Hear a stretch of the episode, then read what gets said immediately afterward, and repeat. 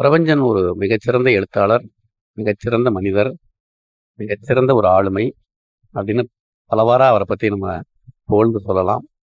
அவரோட நெருங்கி பழகிய எல்லாருக்கும் தெரியும். அவர் எவ்வளவு உன்னதமான ஒரு மனிதர் அவருடைய குணநலங்கள் எவ்வளவு மேன்மையானவை அப்படின்னு.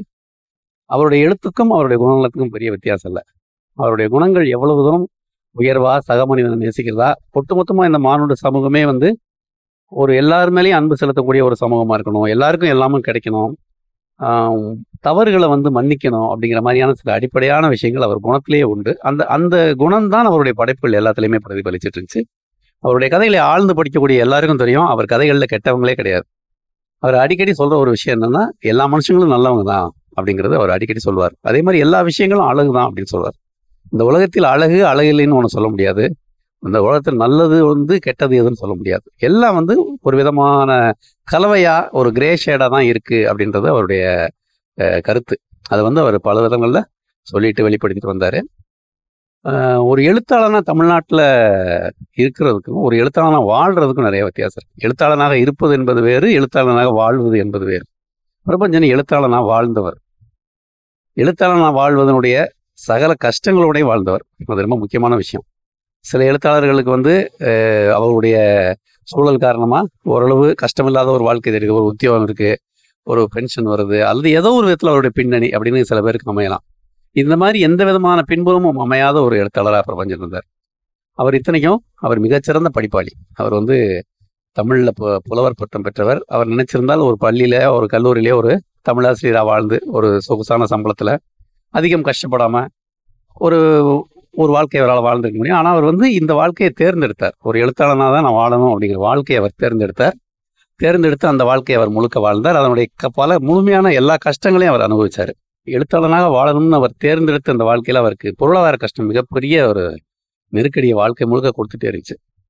பொதுவாக அந்த மாதிரியான நெருக்கடிகள் வந்து ஒரு மனிதனை வந்து ரெண்டு நிலைக்குமே கீட்டு செல்லும். ஒன்று வந்து அவன் முழுக்க தன்னை காம்ப்ரமைஸ் பண்ணிக்கிட்டு ஏதோ ஒரு விதத்தில் இந்த பொருளாதாரத்தை சரி பண்ணிட்டு வாழணும்னு நினைப்பான். இல்லை ஒட்டுமொத்தமாக உடஞ்சு நொறுங்கி தன்னுடைய எழுத்து செயல்பாடை விட்டுருவான். ஆனால் பிரபஞ்சன் ரெண்டையுமே செய்யலை. அவர் வந்து அந்த பொருளாதார நெருக்கடிகளை தன் வாழ்வின் ஒரு பகுதியாக மாற்றிக்கிட்டாரு தன்னுடைய எழுத்தை வந்து அவர் கடைசி வரைக்கும் கைவிடவே இல்லை. அவருடைய இறுதி காலகட்டத்தில் நான் அவருடைய மிக நெருக்கமாக பழகிக்கிட்டு இருந்தேன். அவர் ரொம்ப வருஷங்களே எனக்கு தெரியும்.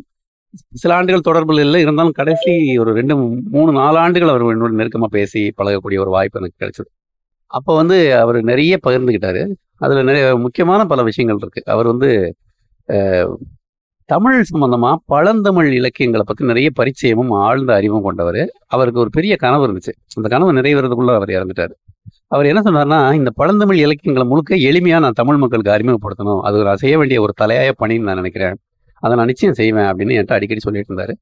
அவருடைய உடல்நிலை இடம் கொடுக்கல. அதை பண்ணியிருந்தாருன்னா அது ஒரு மிகப்பெரிய சாதனையாக இருந்திருக்கும். எல்லா விதமான பழந்தமிழ் இலக்கியங்களையும் எளிய மொழியில் பண்ணணும் அப்படின்னு சொன்னார். அவர் அவர் பண்ண ராமாயண மகாபாரதம் கூட அதுக்கான ஒரு துவக்க முயற்சின்னு சொல்லலாம். ராமாயண மகாபாரதத்தை பண்ணின பிறகு தமிழில் இருக்கக்கூடிய பழைய இலக்கியங்கள் எல்லாத்தையும் பண்ணணும் அப்படின்னு என்கிட்ட அடிக்கடி சொல்லிட்டு இருந்தார். அது அவருடைய நிறைவேறாத ஆசை. ஆனால் அதை பற்றி நிறைய கனவுகளோடு இருந்தார். அதே மாதிரி அவர் வந்து என்ன சொல்றது அவர் பற்றி நிறைய நண்பர்களுக்கு தெரியும். அவர் வந்து பணத்தை வந்து ஒரு பொருட்டாக மதிக்க மாட்டார். பணத்தேவை இருந்துகிட்டே இருக்கும். ஆனால் பணத்தை ஒரு பொருட்டாக மதிக்க மாட்டாருங்கிறது ஒரு நகைச்சுவையான முரணாக இருக்கலாம். ஆனால் அவர் அப்படி தான் இருந்தார் ஒரு பத்தாயிரம் ரூபா கைக்கு கிடைச்சா அதை எப்படி செலவு பண்ணுறதுன்றதுலாம் அவருடைய எண்ணம் இருக்குமே தவிர வச்சிருந்து ஒரு பதினாலு சாப்பிடுவோம் அப்படின்னு நினைக்க மாட்டார். நண்பர்களுக்கு சுலபமாக செலவு செய்வார். அந்த மாதிரியான அவருக்கு வந்து மனநிலை வந்து ஒரு பெரிய பிரபுவோட மனநிலையும் ஆனால் யதார்த்தம் அவரை வந்து ஒரு வறுமையான நிலையிலையும் வச்சிருந்துச்சு ரொம்ப காலங்களில். ஆனால் அது ஒரு பெரிய ஒரு அதுக்காக அவர் நிறைய இப்போ அதை சொல்லுவாரே தவிர கையில் பணம் இல்லைன்றத சொல்லுவார் அதில் உள்ள கஷ்டங்களை சொல்லுவாரே தவிர அதை ஒரு ஒரு குறையாவோ ஒரு பெரிய வருத்தமாவோ அவர் சொல்ல மாட்டார். அது ஒரு தகவலாக தான் சொல்லுவார். அது வந்து ஒரு ப்ராக்டிக்கலாக நடக்கிற ஒரு விஷயம். எனக்கு தலைவலிங்கிற மாதிரி சொல்லுவாரே தவிர அதுக்காக ஒரு பெருங்கவலையோ ஒரே பெரும் சோகமாக அவர் கொண்டு நான் பார்த்ததே இல்லை. அந்த மாதிரியான ஒரு அபூர்வமான ஒரு விஷயம் உள்ள ஒருத்தவர். ஒரு சின்ன விஷயம் மட்டும் சொல்ல விரும்புகிறேன் அவர் இறுதி ஆண்டுகளில் ஒரு பெரிய ஒரு ப்ராஜெக்டில் ஒரு சின்ன பணி புரிந்தார் அவர். மாதம் ஒரு நல்ல தொகையை வந்து அந்த ஒரு கம்பெனி அவர் கொடுத்துச்சு. அந்த ஒரு பெரிய திரைப்பட உருவாக்கத்தில் இவரும் டிஸ்கஷன் அதுன்னு கலந்துட்டு இருந்தார்.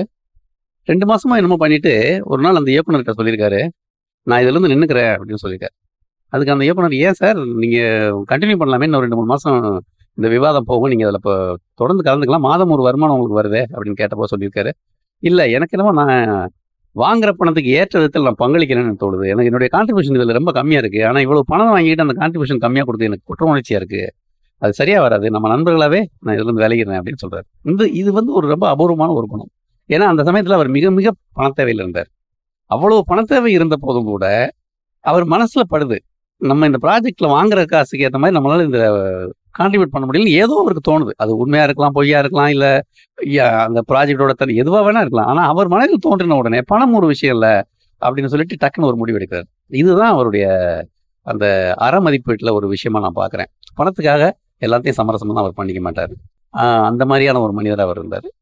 பணம் பணம்னு பொருளாதாரமே அதிகம் பேசுறது காரணம் வந்து அதை பற்றி நிறைய தெரிஞ்சதுனால நான் சொல்கிறேன் அது இல்லாமல் அவருடைய இலக்கியங்கள் வந்து மிக மிக உன்னதமான விஷயங்களை சொன்னது.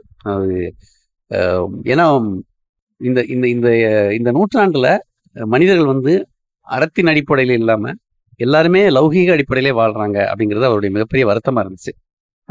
அதே மாதிரி பெண்கள் பற்றி அவருடைய கவனம் இருந்துகிட்டே இருந்துச்சு. எப்பவுமே அவர் வந்து சமூகத்தில் அடித்தட்டு மக்கள் பாதிக்கப்பட்ட மக்கள் குற்றவாளிகள் இவங்க மேலே வந்து மிகுந்த பரிவும் கருணையும் கொண்ட ஒரு படைப்பாளியாக இருந்தார். அந்த பரிவையும் கருணையும் அவருடைய படைப்புகள் அவர் வெளிப்படுத்திக்கிட்டே இருந்தார். அவருடைய மரி என்கிற ஆட்டுக்குட்டி அப்படிங்கிற ஒரு கதை வந்து மிகச்சிறந்த உதாரணமாக நம்ம சொல்லலாம். நேற்றைய மனிதர்களை சொல்லலாம். இது எல்லாத்துலேயுமே வந்து அவர் வந்து எளிய மனிதர்களுடைய ஆசாபாசங்கள் அதில் இருக்கக்கூடிய சின்ன பிறழ்வுகள் அதே நேரம் அவங்ககிட்ட இருக்கக்கூடிய உன்னதமான குணம் உரிய நேரத்தில் வெளிப்பட தவறுறது கிடையாது அப்படிங்கிற உண்மை எல்லாத்தையும் அவர் கலந்து சொல்லிட்டு இருந்தார் உண்மையிலேயே அவர் படைப்புகள் வந்து ஒரு ஒரு அந்த பிரபஞ்சனுடைய படைப்புகளை படித்து முடித்த உடனே நம்ம மனதில் வந்து மனித சமூகத்தின் மேலே ஒரு மிகப்பெரிய நம்பிக்கை வரும். மனித சமூகம் இப்போ இருக்கிறத விட மேம்பட்ட நிலைக்கு போகும் அப்படிங்கிற ஒரு கருத்து உருவாகும். இந்த விதமான நம்பிக்கையும் ஒரு பாசிட்டிவான கருத்தையும் கொடுக்கக்கூடிய படைப்புகளா பிரபஞ்சனுடைய படைப்புகள் இருக்கு. இலக்கிய படைப்புகளுடைய முதன்மையான வேலை அதுதான் அப்படின்னு நான் கருதுனேன் ஒரு இலக்கிய படைப்பு என்பது அதை வாசிக்கிறவனுக்கு சமூகம் பற்றிய யதார்த்தத்தை புரிய வைக்கணும். அதே நேரத்தில் எதிர்காலம் குறித்த நம்பிக்கையையும் ஒரு நேர்மறை சிந்தனைகளையும் ஒருத்தனுக்குள்ள விதைக்கணும். அதுதான் ஒரு நல்ல படைப்புன்னு நான் நினைக்கிறேன். பிரபஞ்சன் அந்த விதத்தில் ஒரு முழுமையான நேசிக்க தகுந்த வெற்றிகரமான படைப்பாளி தான் அவர் நம்முடைய காலத்தில் ஒரு மிகச்சிறந்த படைப்பாளி மிகச்சிறந்த மனிதர். அவரை நினைவு கூறுகிறோம். இந்த பிறந்தநாளில் எங்களோடு அவர் இருந்திருந்தால் இன்னும் ரொம்ப சந்தோஷமா இருந்திருக்கும். இல்லாட்டியும் பரவாயில்ல. என்னுடைய பிறந்தநாள் வாழ்த்துக்களை அவரோட மகிழ்ச்சியோடு நான் பகிர்ந்து கொள்கிறேன். நன்றி.